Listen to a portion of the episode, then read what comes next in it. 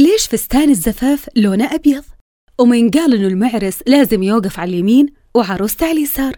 طيب من وين جت فكرة كيكة العرس وباقة الورد والخاتم والطرحة؟ ومن قال لازم يكون شهر عسل مو أسبوع عسل حياكم الله في الحلقة الأولى من بودكاست إنسان كل شي حولنا له قصة وتاريخ وبداياته أصل في هذا البودكاست راح أرجع معكم في الزمن لآلاف السنين علشان نعرف كيف طور الإنسان أدواته ومن وين اكتسب عاداته هذا بودكاست إنسان من روتانا إف إم وأنا مها سود خاتم الزواج حلم كل بنت وأمنية كل فتاة ليش شكله دائري؟ ليه ما هو مثلث؟ ليش ما هو مربع؟ الإجابة عند الفراعنة كانوا الفراعنة يشوفون أن العلاقة الزوجية خالدة وأبدية ومستمرة لذلك صنعوا لها خاتم يدل عليها لا له بداية ولا نهاية إلى الأبد. ومن الاكتشافات الجميلة والحلوة اللي تدل على قدسية هذه العلاقة عند الأولين هذا الاكتشاف اللي اكتشفوه في بومبي خاتم منقوش عليه تصميم فريد. يتمثل بيدين متصافحة يعبر عن فكرة الزواج اللي كله حب وكله عطف وكله استمرارية. وهذا التصميم شاع استخدامه في أوروبا وأمريكا. هل خاتم الزواج عبر التاريخ كان يلبس بالبنصر مثلنا اليوم؟ لا أكيد. على سبيل المثال العبرانيون القدامى كانوا يلبسون الخاتم في السبابة أما الهنود كانوا يلبسونه في الإبهام أما الإغريق فهم أول الأشخاص اللي لبسوا خاتم الزواج بالبنصر.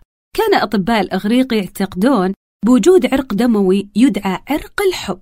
يمر من البنصر ويتجه إلى القلب مباشرة. علشان كذا أصبح البنصر هو اللي يحمل خاتم الزواج لأنه يمثل أحد وظائف القلب أي الخفقان من الحب. نص ذهب أبيض ونص فضة. في ألماسة توينز يكتب عليه حرف اسمي حرف اسمه تاريخ الزواج. هذه هي تصاميمنا حاليا لكن من أرهب التصاميم هو التصميم الروماني. اللي الخاتم فيه مفتاح صغير. البعض يعتقد أنه بهذا المفتاح الزوجة تفتح قلب زوجها تفتح أسراره أدق أموره ولكن بالقانون الروماني هذا المفتاح له دلالة مختلفة. هو أن الزوجة تملك نص ما يملك الرجل. يعني عندك كيس رز أنا لي النص. عندك كيس طحين أنا لي النص. وهذا هو فائدة المفتاح. خاتم الألماس أو قطعة الألماس اللي موجودة على الخاتم. والألماس صديق المرأة. خلونا نروح إلى فينيسيا في إيطاليا في القرن الخامس عشر ونتعرف على أهم اختراع ألا وهو خاتم الألماس. يعتبر أهل فينيسيا هم أول شعب عرف قيمة الألماس وعرف مدى أهمية الألماس واكتشف جماله وبريقه ومن هنا شاع استخدام الألماس بتزيين خواتم الزواج. وعلى طاري الألماس تدرون أنه أول بنت لبست خاتم ألماس كان عمرها سنتين؟ هذا الخاتم صمم بمناسبة خطبة الأميرة ماري ابنة هنري الثامن على دوفين فرنسا ابن الملك فرانسيس الأول. عزيزي الرجل مو بس أنت لحالك اللي تدخل في دائرة الدين.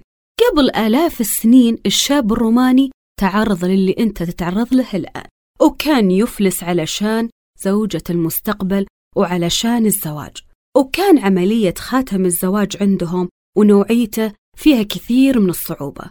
كان يجيب لها خاتم ذهب تلبسه الزوجة لما تطلع برا وقدام جاراتها وصديقاتها تتباهى فيه لكن إذا رجعت البيت تلبس خاتم حديد. البابا نقول الأول في عام 860 قال أنه خاتم الخطبة شيء أساسي بالنسبة لطالبي الزواج. ورأى البابا أيضا أنه الخاتم ما يفي بالغرض إذا ما كان مصنوع من معدن ثمين ويفضل أنه يكون الذهب علشان هذا يعتبر تضحية مادية من جانب الزوج. وبكذا يكون البابا نقول الأول هو أول من أسس تقليد ما يزال سائد حتى يومنا هذا. الإشبين هو الشخص اللي دايما واقف مع المعرس ويساندة في كل أمور العرس مثل الربعية حاليا عندنا اللي تكون موجودة مع العروس من بداية العرس إلين نهايته. طبعا تساندها وتساعدها إلين تسلمها ليد زوجها. خلونا نتعرف على الإشبين ونرجع معكم الميتين سنة قبل الميلاد. الرجل الجرماني لما يفكر أنه يرتبط ببنت محيطة ما في بنات أكيد أنه راح يبحث عن محيط آخر ويدور من القرى اللي بجنبه. هذه العملية يبيلها تخطيط دقيق. لابد من وجود شخص يساند هذا الرجل بعملية الخطف فيرجع للإشبين اللي حكينا عنه في بداية حديثنا. البنات الحالمات الرومانسيات اللي تحلم أنه يجيها فارس أحلامها على حصان أبيض ويخطفها من بيت أبوها البيت الزوجية تدرين يا بنت إن هذه الفكرة الجميلة الرومانسية لها بداية سيئة مع الرجل الجرماني اللي خطف البنت من القرية اللي بجنبهم كان يشيلها على كتفه ولا يشيلها على فرس ويهج فيها البيت الزوجية العريس على اليمين والعروس على يساره مثل هذه الوقفة مين اللي ابتكرها؟ هل هو أدب واحترام ولا لها سبب؟ خلونا نرجع على الرجل اللي خطف البنت اللي يحبها من القرية المجاورة مو خطفها لازم يأمن لها الحماية. هي على يساره ويده اليمين لازم تكون فاضية. في حال تعرض لهجوم يقدر يمسك سلاحه بسرعة. أما كلمة شهر عسل جت من فكرة مضحكة. كانت كلمة شهر عند الأوروبيين الشماليين تعني دورة الجسد الشهرية السامية والإلهية. أما علاقتها بكلمة عسل فهي تدل على أنه مو جميع الأشهر في الحياة الزوجية بحلاوة الشهر الأول اللي هو شهر العسل. الإعلان عن الزواج أو إشهار الزواج.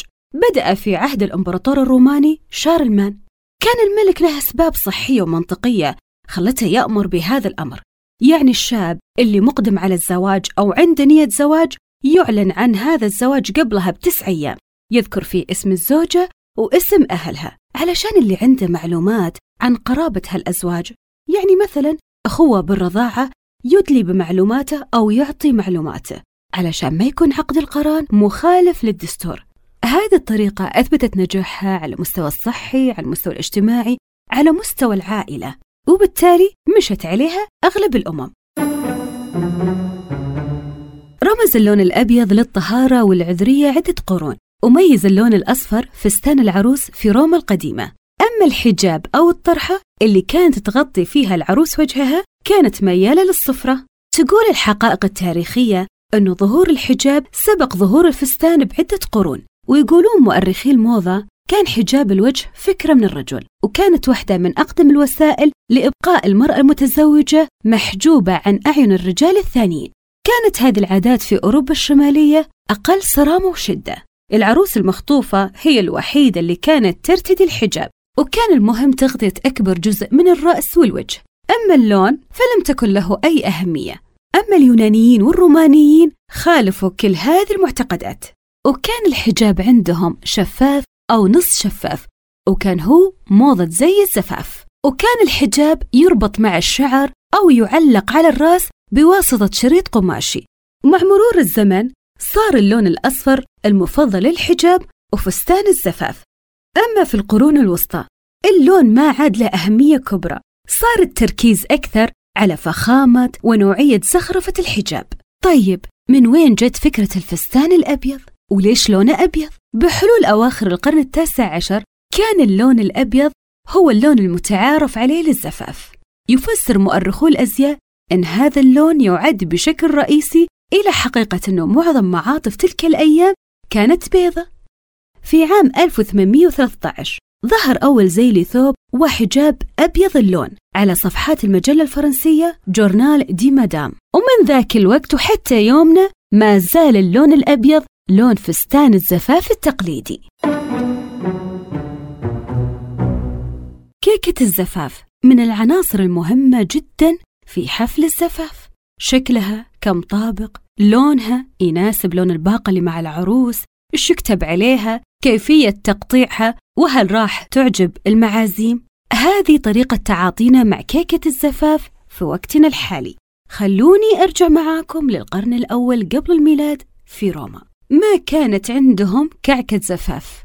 اعتبر القمح رمز الخصوبة والرخاء وكان من الحبوب اللي يرشونها على العروسين. البنات الصغار اللي ما بعد تزوجوا كانوا يتزاحمون ويجون تحت هذا القمح اللي كانوا يرمونه على العروسين. كانوا يتوقعون إن هذا الشيء راح يجلب لهم عرسان. مثلنا حاليا لما العروس ترمي على صديقاتها باقة الورد اللي معها. موسيقى الزفة من أهم الأشياء اللي تهتم فيها العروس واللي تحرص إنها تختارها وتنتقيها بشكل جيد. أيضا الدي جي أو المطرب أو المطربة اللي يحيون العرس. هذا شيء مهم وأول شيء نسأل عنه إذا جينا بنحضر الزواج. لكن دخول الموسيقى لحفلات الزواج قصة جميلة. تعود للقرن التاسع عشر في بريطانيا. كان هناك لحنين بس.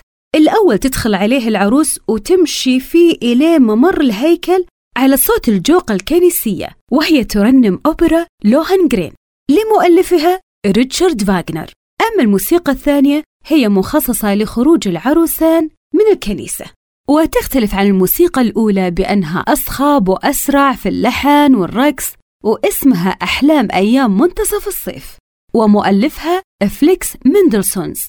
يرجع أصل دخول الموسيقى إلى حفلات الزفاف إلى الزفاف الملكي في عام 1858 اللي تم فيه عقد قران الأميرة فيكتوريا البريطانية على الأمير فريدريك ويليام أمير بروسيا.